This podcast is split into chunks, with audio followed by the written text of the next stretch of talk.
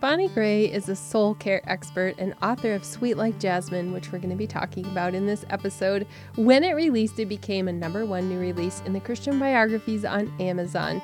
She has other books as well, and I'll be sharing those in the resources. As a speaker and a podcast host of Breathe, the Less Stress podcast, Bonnie empowers thousands of lives to flourish in emotional wellness and intentional rest. Her writing is featured in numerous Christian media outlets, including Relevant Magazine and Christianity Today. She lives in California with her husband and two sons. You can receive Bonnie's free guided stories faith journal, and I'll talk about that in the resources, and also her newsletter, and that will be at thebonniegray.com. You're going to find all the links in the show notes, so no worries if you forgot one of those. Here's my interview with Bonnie Gray.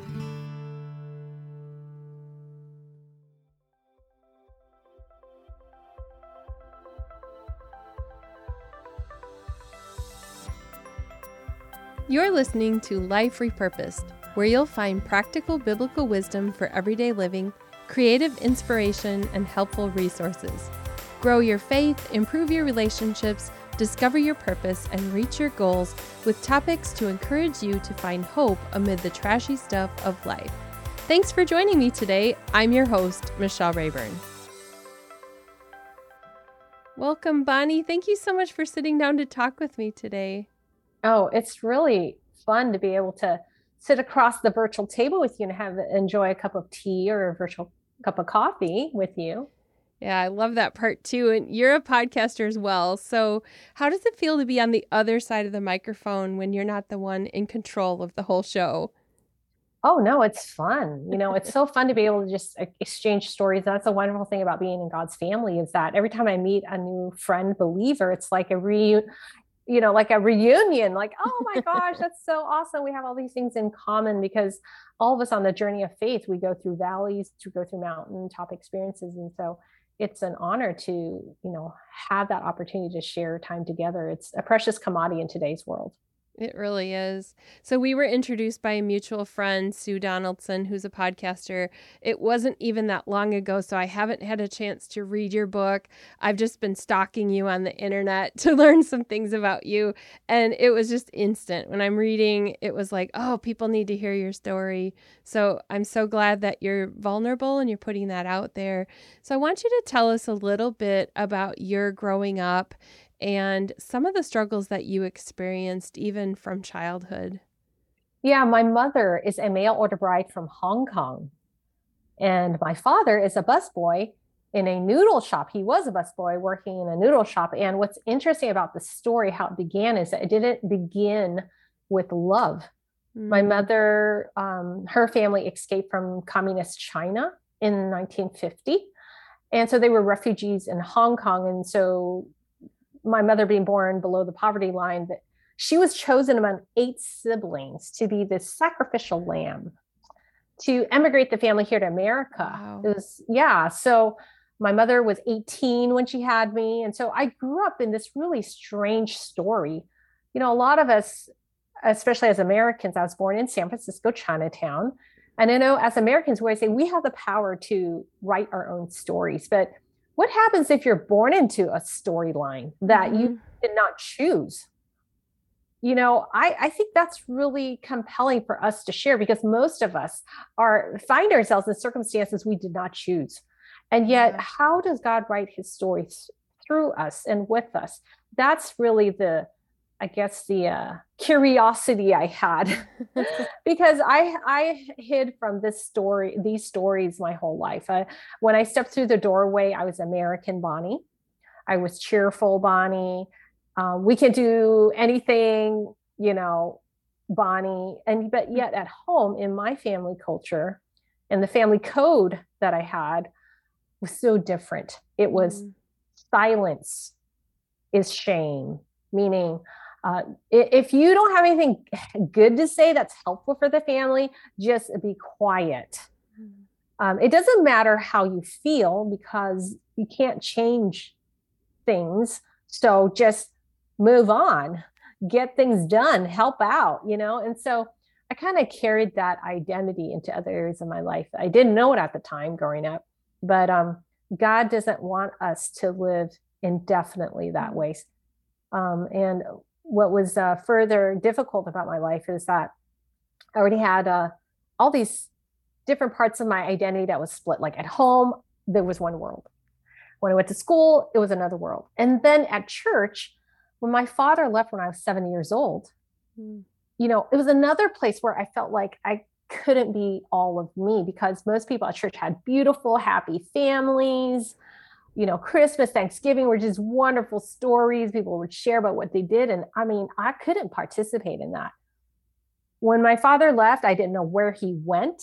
I don't mm. know where he was. He never came back. So even among, you know, children maybe that have come from divorced families, at least they got to see their dad every once in a while. Mm-hmm. I never saw him. When was the first time you told your story to somebody else, like either at church or school? Do you remember revealing a little bit about yourself? Well, here's the interesting thing. You know, when I met Jesus as a young girl, um, I was an early reader, and books were my best friends. they were my first friends because books, it's kind of like where I really felt known. Every time I read somebody's story, the more unique and bizarre and odd and weird it was, the more it was like, oh my gosh, like a little more of myself came home every time I read. I'm like, oh my gosh, that's me. Even though the story was different. Yeah. You hear what I'm saying? Yeah. So, I mean, I actually, my faith in Christ was more like a private matter. Mm-hmm. And at the time, I called it private. Like, this is between me and Jesus. He's my best friend. He knows everything that's going on. He's helping me through it. But I learned later that word private is another word for lonely. Mm. This life I lived in the privacy of my faith was actually a lonely life because there was nobody in this world that actually knew what was going on in my mm. private, emotional, and spiritual life. It's almost like I only showed the fruits of my relationship with God, but nobody knew actually what was happening. Where were the valleys mm-hmm. that I was walking through? It's almost like I always had to hold my breath and just pray and wait until God brought me through the valley mm-hmm. or on the mountaintop and then I can share my testimony. You know, so I to answer your question, I really never shared about that um, these kind of stories about myself and my history until I was a mom, until I was an adult. Mm. Wow. So, a lot of my listeners are in that younger mom phase where they are discovering some things about themselves. Do you remember the first time you realized that God had a deep love for you? Well, interestingly enough, the first question you asked me and the second one are related because, you know, when I became a mom, I actually was so excited and happy. I got married later in life, Michelle. I fell in love in my 30s. So I had my children like in my mid 30s and like 40.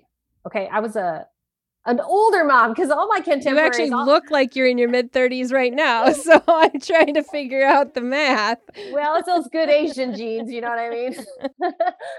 so um yeah so like i was kind of like had a big collective like a like a sigh like an exhale like mm. oh my gosh i made it through my broken childhood like thank goodness praise god like mm-hmm. you know it's almost like i get to write a new story i have a loving husband and i worked for 15 years you know because i didn't get married until later in life um, i you know was in a financially a stable place in my life because I worked for 15 years. And so I knew at least for the first few years I could be a stay at home mom.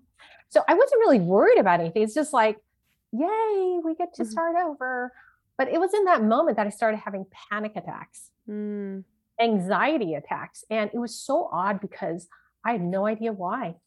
Mm. I just had my second baby boy, and um, my oldest son, Josh, was three years old. And so I was um, actually looking for a birth certificate for my son Josh because, as any mom who's had that second child, that baby knows, you need your older son to be in preschool for a few hours so they can cut up construction paper and make popsicle stick art.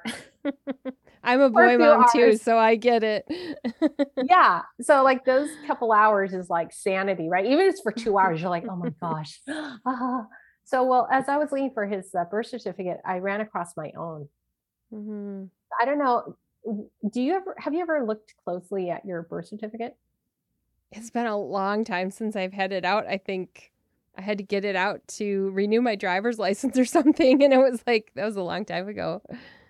Yeah. So exactly for a driver's license or whatnot, I just kind of like show it to somebody to prove my identity, but I never really like looked at it yeah. closely. But I was looking at it closely for whatever reason. And I was like, oh my gosh, I was born in a hospital called Chinese Hospital. Mm-hmm. Why is a hospital named after a race? Mm-hmm. And in mm-hmm. fact, it's the only hospital in America that's named after a race. Wow. It still is? Yes. It's still named that? That's amazing. Yes. Wow. Uh huh. So I was like, why? So it's like, it's interesting. God uses uh, our curiosity. Mm-hmm. I was like, hmm, the storyteller in me, you know, because I love a good novel. I'm like, hey, why, why? And then the second thing I noticed is my mother's age is 18 years old. Mm. She was a teenager, and it said that the address she lived on was the same street as the hospital. Mm. I thought, wow, that's really odd. And I realized that I'd never been back to my childhood home because once I grew up, I wanted to run as far away from Chinatown mm. as possible. I mean, I wanted to just be like, quote unquote, normal, like mm-hmm. everybody else. So, I mean, I had no desire to go back to Chinatown. But I suddenly realized something I did not ever think about. Because when my father left, I was telling Michelle, he never came back. Mm-hmm. You know, I would check my mailbox for my on my birthday every year. I thought maybe I might get a card from him. There was never a card. I, I hoped to maybe see my father, hear from him until I was 18 years old because I stood on that graduation platform and my mother is not a loving mother. Hmm. She is verbally abusive. She's an emotionally abusive mom. And it's so hard to say that because, you know, my whole life you were asking me, well, did you share anything? I go, no, because in our culture, whether it's our secular or Christian culture, it's very hard, it's very easy to say, easier to say, my dad is disconnected from me. Mm-hmm. He's not emotionally there. You know, he's not very loving but it's hard to say that about our moms. That's true. I've never thought about that. It's kind of yeah. like a sense of shame. It's like, oh no, you know, like every mom, every mother daughter relationship is supposed to be this beautiful mm. Hallmark card, and mm-hmm. mine wasn't. I never heard anybody talk about their mom in other than like perfect picture. Yeah, there's like this code. Views. You don't talk about that. Exactly. So, um, yeah, I forgot where I was going with this, but back to the story. So like I I just oh yeah, I remember. Yeah. So like I when I was 18, I thought, oh, maybe my dad wants to reach me, but my mom, who's so toxic, maybe mm. kept him away. So I thought, oh, maybe when I graduate from high school, it'll be like a movie, like the crowds will disperse. And there will be this man coming up to me after I receive my diploma and say, Bonnie, I'm your father. I wanted to talk to you my whole life, but your mother has kept you away. But you know what, Michelle? Nobody came. Mm-hmm. There was no mm-hmm. man that came to shake my hand or tell mm-hmm. me father. So right then and there, I said, you know what? That's so childish. Just grow up, Bonnie. You're a woman now. Mm-hmm. You're going to go to college. Just forget about it. But when I found that birth certificate, it dawned on me. One day, my sons, Josh and Caleb, they're going to ask me, Where is grandpa? Mm-hmm. Why don't we have a grandpa? And so, like, I realized I wouldn't even know what to tell them. Yeah. And um, I married a Caucasian. Um, so my children are half Chinese American. And I know they're going to ask me one day, when did we come to America? Yeah. I have no idea because my mother is the one that, you know, came from Hong Kong, but my father was the one that was the American citizen. But I don't mm-hmm. know anything about that story. Like, well, mm-hmm. when did he come? Was I don't know anything about my cultural heritage. And so I realized, you know what? I need to find the answers because I don't want my children to grow up with a sense of shame that I did, mm. which is, is a missing story. And anybody who's had a less than, you know, Instagram perfection life, which is 99.99% of us, you know, like I think it's important to have our stories, good, bad, or ugly. I mean, that's a yeah. story that God's you know, walked through with us. So that became the journey that kind of was the inciting incident that led me on a journey to go back and uncover family secrets and to go back and try to find my father. Is he dead or alive? Mm. Why did he leave? And where is he? So I didn't know at the time. I, I did it for my sons, but you know, God is amazing, right? He knows what to like compel us. And it turned out really God was trying to show me in a new way.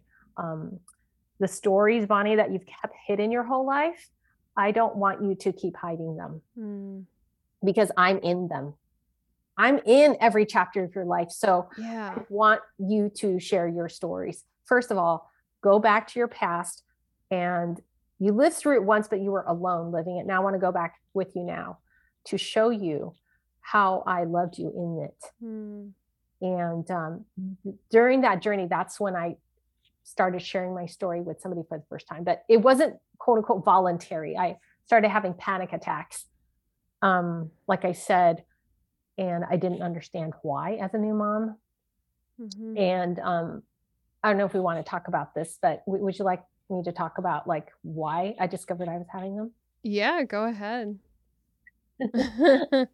do you do you have um in your own personal journey um are you do you feel like that's something that has like touched your life as anxiety or depression or um anxiety has through walking through it with one of my children when my son was younger and so I learned more about that thought process as we went to the counselor and the psychiatrist for him.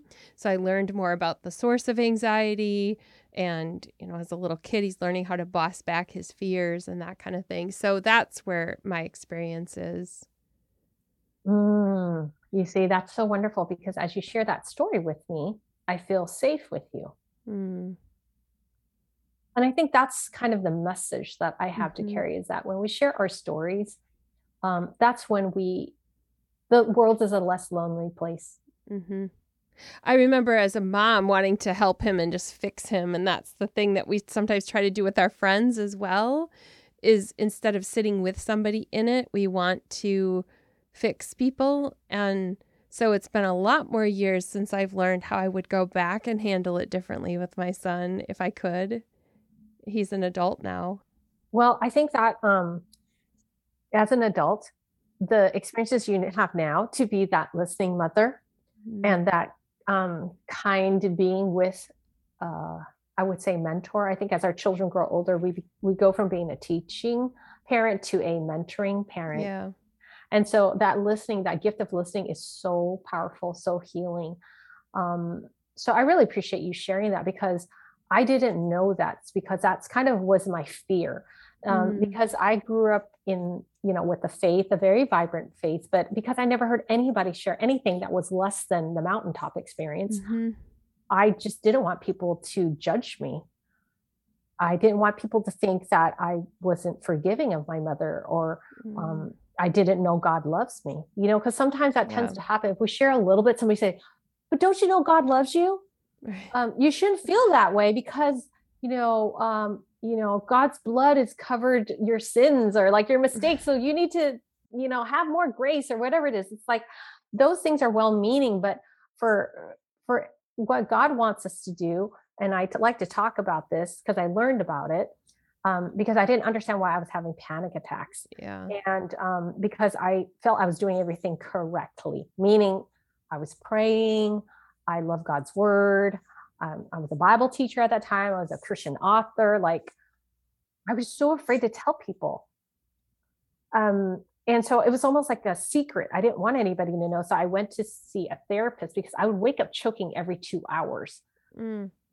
Um, when I was sleeping, there's nothing I'm worried about, absolutely nothing yet. I would wake up choking. My my body felt like it was lit up like a match. Sweat would be pouring out of every pore, and I was crying. This is the kind of cry people that understand anxiety or panic attacks. It's a kind of crying where you can't control it. It's just like coming out like mm-hmm. a torrent of tears. And I had no idea. That was the scary part. Was I had no idea. Or maybe I'd wake up and I just would feel like kind of like in a fog. And I didn't know why. Or like I just keep obsessing over something that was worrying me, even though I knew in my mind there's nothing to worry about. There's nothing I could do about it. So it was like, gosh, everything that I used to use that helped me survive and cope, which mm-hmm. was my mm-hmm. mind, telling myself the truth, uh, mm-hmm. reciting scripture, praying, listening to worship music, all those things it wasn't helping my panic attacks mm. and anxiety and depression. And so that was a really scary moment. But when I went to a therapist, I went to the top uh, founder of the Christian Counseling Center here in Silicon Valley. There's a hundred therapists that he oversees. And I went to the top and I said, okay, here's this thing that's happening. And who do you recommend? I went to him only for a referral. I wasn't expecting him to be my therapist because he is a PTSD therapist. Mm. And he said to me within one minute when I described what, you know, I just described to you and our listeners, he said, Oh, this is a classic case of PTSD. Mm. And I said, Oh no, like I'm not a soldier. I've not seen anything violent. I'm a very loving husband. It's almost like I wanted to like defend myself. Like, yeah. there's nothing wrong with my marriage. Um, there's nothing wrong with my faith. You know, it's like that kind of that taboo mm-hmm. as women of faith. Like I have, you know, anxiety. So he said, Bonnie, did you know that verbal abuse and emotional abuse has the same impact as physical abuse? I did not mm. know that. And he said, it's like if a woman was battered, you'd see bruises on her skin and her bones, but yeah. you're bruised in your heart. Yeah. I'd never known that. And I said, What? Wait a minute. I said, Everything's good in my life. I mean, I've been through really much worse times. Why would it be happening now? And he said, Well, did you know that a soldier is very strong when he's on the battlefield? He's helping everybody, he's being mm-hmm. super resourceful, problem solving, really helpful. And um, when does he experience anxiety and panic attacks? I'll just ask you rhetorically, Michelle. I think it's when he's alone. And yes. and yeah, when he's when it's just him. Mm-hmm. Yes. When he's safe, when he returns mm-hmm. home. Mm, when yeah. he returns home and he gets off mm-hmm. the battlefield. Mm-hmm. And so he said, There's nothing wrong, Bonnie, with mm-hmm. you mm-hmm. now. Your life is wonderful, but you're finally in a safe space. And so, for many of the moms that are listening, you might be experiencing anxiety or depression that you've never experienced before. You're like, oh my gosh, mm-hmm. this is the wrong timing. Like, I have little people to take care of. Like, what is going on with me? And you might be telling yourself, stop it. You know, stop being anxious, stop being depressed. And you don't know what I didn't know. Okay. But freed me from the shame is that you've done good. It's because you've been strong. Mm-hmm that now that you're creating this beautiful new family, your heart's just wide open to love your children, and you have so many dreams that are opening up your heart. It's like you're what he told me is that our nervous system, the way God created it, is that it finally relaxes and your able body is able to experience the things that hurt or wounded you previously in life. Mm. And now it's free to do so. So that's why motherhood is just a vulnerable time for us as moms yeah. because our heart is wide open. And guess what? Our hearts are not compartmentalized. You can't just like open one yeah. door and then like keep the other one locked. So that's why we become very, very like vulnerable. Our hearts mm-hmm. are open. And so it started me to have to go through the journey of healing. I needed to go back and and look at all the pieces in my life that I kind of just, you know, mm-hmm. brushed under the rug and said, guess what? It doesn't matter how I feel or I can't change it anyway, just like move on. Apparently, um, God doesn't want us to move on. God says, these pieces of your life are important to me mm-hmm. because I love you and I see you and uh, your priority to me.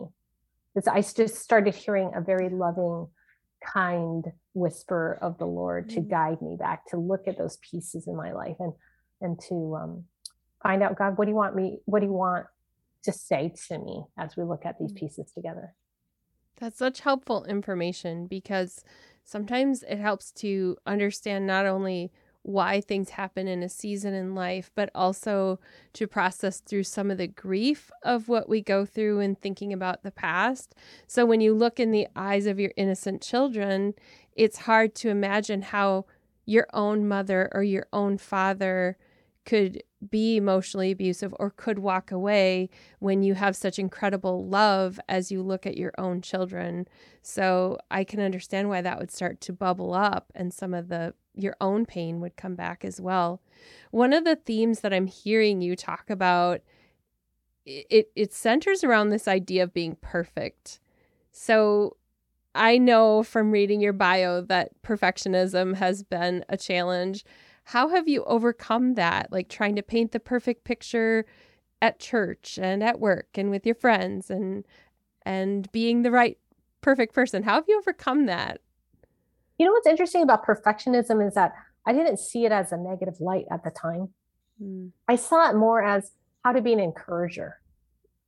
How can I add to your life? You know, how can I be joy, uh, bring joy into your life? So, are you saying that you used perfectionism as a way of ministering to other people and to be more focused on their needs than your own? Is that what I'm hearing you say? Yes, you have the spirit of discernment. You have that gift of discernment. That's another way to put it. Exactly. So, um, you know, sometimes perfectionism, the way we talk about it, is usually just focused on like hiding. Mm. It's seen as negative, but I see it more as for those of us who are um, loving and caring are gifted as an encourager and love to see people filled with joy. That's exactly what happens. It's more like, you know what, this part of myself that doesn't really help anybody. This doesn't help anything. So I think that I don't I don't really need to share this. Mm-hmm. That's a part for me, my perfectionism. Sure. Kind of yeah. believing like what's what's the value in sharing this part of myself? And God mm-hmm. saying, no, actually your vulnerability, your wounds, your scars, your struggles, your weakness is actually truly where I'm most closest and present to the people that you're trying to bring my comfort, my love, my care.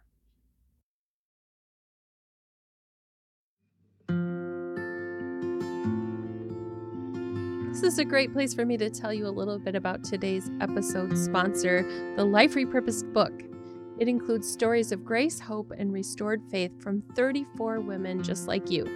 You'll find comfort, inspiration, and wisdom as they share their accounts of how they found hope and renewed faith as they've come through trials and tough times, including family struggles, infertility, health challenges, doubt, fear, human trafficking, depression, heartbreak, loss, and so much more. In these examples of forgiveness, starting over, renewed joy, fresh faith, love and healing, discover inspiration to experience your own story of transformation. There are some thought provoking questions to use for your own reflection or group discussion at the end of every chapter as well. If you'd like to know more about Life Repurposed, Stories of Grace, Hope, and Restored Faith, you'll find that at liferepurposedbook.com. That's liferepurposedbook.com.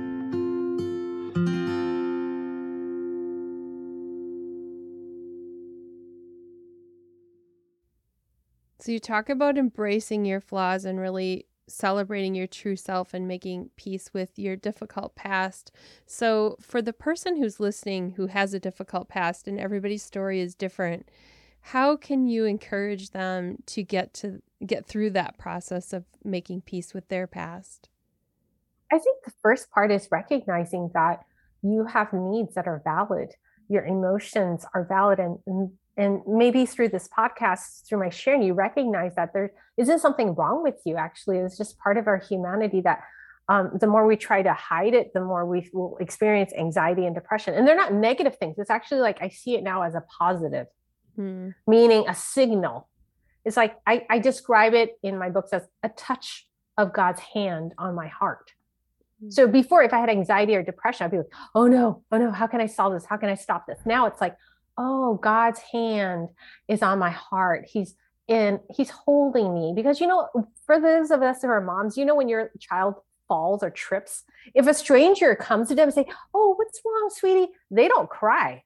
you know, they kind of just like take steps backwards. But if it's you, they're like, ah, you know, they start crying, they fall in your arms. And so it's kind of like I see my anxiety and depression, those moments I have them now is, oh, there's something that God wants to um, heal or god needs me to take time out to nurture myself. Mm. i need to learn about soul care. It started me on a whole new trajectory which is about soul care which is like a foreign language to me like huh? Like what what makes you what brings you joy or peace? Like nobody's ever asked me that and yet god is asking us that. So i would say the person who's hurting and kind of in that place in the valley um this is a wonderful moment for you to feel affirmed that mm-hmm. you are worthy of being loved you are worth taking better care of yourself and for those of us who have been hurt, we haven't had that loving voice. Well, now is a time where we can explore that. What does that mean, God, for me? What are some changes that I can make that I can,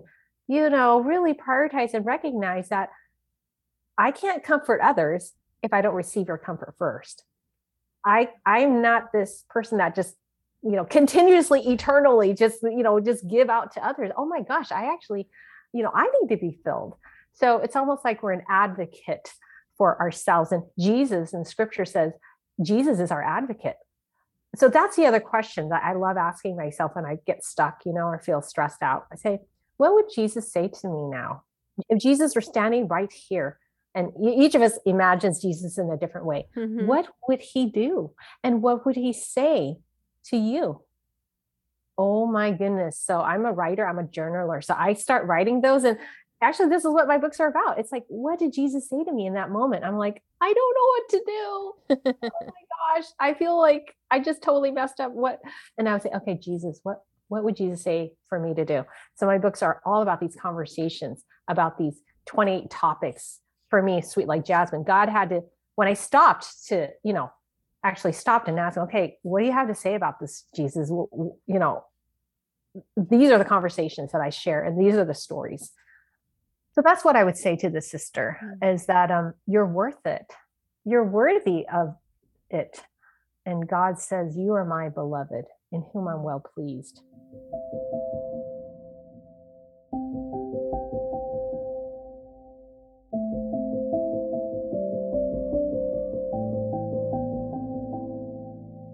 Always leave a resource with my listener. So you're transitioning perfectly into talking about that with your memoir, where you talk about more. We're never going to be able to get into all of it in one podcast, but you have such depth to your story. There's so much more there. And you talk about how you found beauty in your brokenness. Tell us why somebody needs to pick up Sweet Like Jasmine, your book, and read your memoir. Well, you know, I um, don't get nervous for those listeners, I am showing Michelle, I'm opening up the book. Don't get nervous. I want to read an excerpt. This is a moment where I had to, it's a short excerpt, but I wanted to show that in this moment in my 30s, there was a code in my family, which was family's most important. So we, I could not spend any holiday separate from my mom. She said, otherwise, you're putting other people, friends above your family. But I finally met Eric that I felt I might like him. And he, I think he likes me. And so a group of us 30 singles wanted to go ride roller coasters during July 4th. And so um, this is the night before I decided I'm going to go. Ama, this is m- mother for Chi- Chinese mother. Ama, this is just a simple fun weekend to go ride roller coasters. I haven't dated anyone since college. I'm 31 years old. Maybe you're right, it won't last, but I like Eric. I won't know if I don't try. I've taken care of you my whole life. Why can't you be happy for me? I started crying because I was more scared than anything. Scared that I said it so bluntly. Scared because I'd never spoken to my mom this uh, this way. How stupid can you be? Ama said. A man comes along and pays you a little attention, and you think that makes you special? Ama scoffed. You've forgotten who you are, Bonnie Lee. You're my daughter. You belong to me. She screamed it at the top of her lungs, her eyes wild with rage, wailing with all her might, her hands balled up in a fist and her face turning purple. If I thought I was scared before, I was beyond terrified now. I thought she would storm out and I'd hear her grab her car keys and slam the front door. She often did when I was a little girl, leaving me behind alone in the house. Instead, she tore out thundering into the kitchen. I heard drawers opening and slamming shut, and the next thing I knew, she flew back into the room with a glint of steel, brandishing a large pair of scissors in her hand. She shoved my sliding closet doors open, violently yanking clothes off the hangers. She was shaking as she pulled my clothes apart, tugging at them, running the blade of the shears against the clothes with one hand. Everything you have, everything you are is because of me. If it weren't for me, there would be no you, Amma screamed. She clutched at everything she could get her hands on, ejecting my books, knickknacks, throwing them in a room in a confetti of fury. I stood there choking in my tears, afraid to move or breathe, and confusion engulfed me. How can something so simple become so wrong? And a thought hit me like a siren. Something is really, really wrong. Now, I read this story to you because I want to leave you on a cliffhanger so you can pick up a copy of my book. But I also want to uh, read this excerpt to you because each of us may be at a crossroads right now. Each of us may be in that moment where we're feeling like, you know what, something that has worked for me in the past and I thought I could shoulder it alone mm-hmm. is not working. And something is wrong. And I need to do something different. So mm-hmm. I want to affirm every sister that's listening that God cares about those forks in the road, those moments when we feel like I am so confused, I don't know what to do. We need to share that burden with someone. And first of all, we can know we're not alone. So I want to encourage us uh, with this last encouragement, this letter I wrote to myself. Beloved, you will have to make a very hard decision one day to choose peace over fear. You have to keep choosing to believe you are worthy of that peace. Peace isn't freedom from conflict. Peace is trusting God enough to make the right choice in the midst of conflict. Choosing peace will mean you need to let go of something or someone you might have held on to in order to take the hand of God, who promises to lead you beside quiet waters because to continue staying with something or carrying a burden with someone who is hurting you emotionally or toxic, it's hurting the heart of God. Mm. To choose peace, you'll need to be honest with yourself. There will come a time for this honesty, and that honesty, that time is now. So, listener, dear sister, I just want you to know that God is with you, and there's nothing that's too much for Him. And you'll find that as you open your heart to confide in someone, somebody else, you'll be giving that person permission to share her story and to let you know that you're not alone. So there is a resource, it's a free journal. It's a Stories of Faith journal that I offer as a free gift um, when you pick up a copy of my book, because these are the questions I had to ask myself. And as you answer these questions through this journal, has an inspiring scripture guiding you in this journaling experience, you'll find that God is with you and that there is goodness. Life doesn't have to be mm-hmm. perfect in order for you to experience God's peace and love. And you don't have to be alone. You and I do not have to be alone. We're here to walk each other home. so powerful. Thank you so much for sharing that. And people can find that at sweetlikejasmine.com. I will link to that in the show notes as well. Bonnie, I know you also have a podcast, and I don't want to miss mentioning that. So, your podcast is Breathe, the Stress Less podcast. So, just give us a quick synopsis of what that's about. That one actually is really important resource. Thank you for watching my back there, sister, because this is a quick podcast that gives specific things that you can do to lower stress anxiety in your body. I never knew anything about that because, you know, I really felt like I didn't need it. But as I was experiencing stress and anxiety, I give a tip in every podcast. It's about a 15 minute podcast, really quick. It connects a scientific research tip that you can do. It only takes 10, 10 minutes and it's connected to a scripture in the Bible. So, for instance, um, Jesus says, Look at the flowers you see how um, precious they are and yet how much more uh, valuable are you than these well research shows that women who put flowers in their kitchen counter and they see those flowers in the morning their mood is lifted and there's uh, mm. a release of serotonin which is a natural mood enhancer and compared to women who don't have flowers there so i was never a person to buy myself flowers because i'm like i can buy a gallon of milk I can buy cream cheese. I'm the first to pick up some flowers and drop them at your doorstep, Michelle, if I knew you're feeling down. That's just the kind of person I am, but I never bought it for myself. But as I went through my journey of healing and learned about this uh, soul care tip, um, I realized God was saying, You're worth it. I made these flowers, mm-hmm. painted them just for you. And yeah, they only last two, three days, but I did that intentionally so that you would know you're worth you're worth that beauty. Mm. Even if it's just for two, three days, you're worth it. So now I do. especially knowing the way God made our eyes, sometimes something about the ways yeah. when you look at flowers, your body literally responds by relaxing.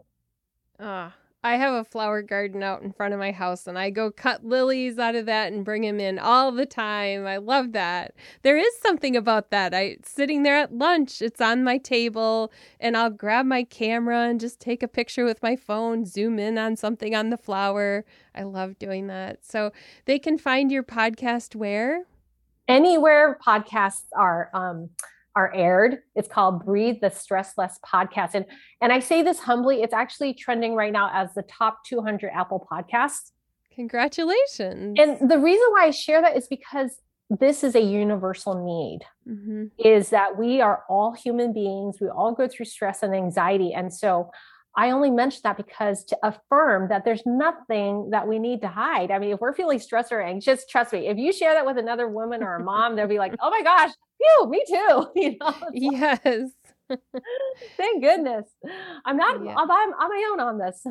Yes, we're all in this together. Well, I've so much appreciated that you've shared your heart today. And I encourage my listeners to pick up your book, Sweet Like Jasmine. And you have other books too. I'll link to those in the show notes. But I, I hope they connect with you on social media too, because then they can continue to have these conversations with you. Yes. Thank I'm you at, so much. Yeah, I'm on Instagram at the Bonnie Gray. The Bonnie Gray. There's only one unique Bonnie Gray. You're so sweet.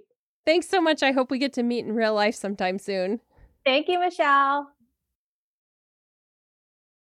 What a powerful story Bonnie has.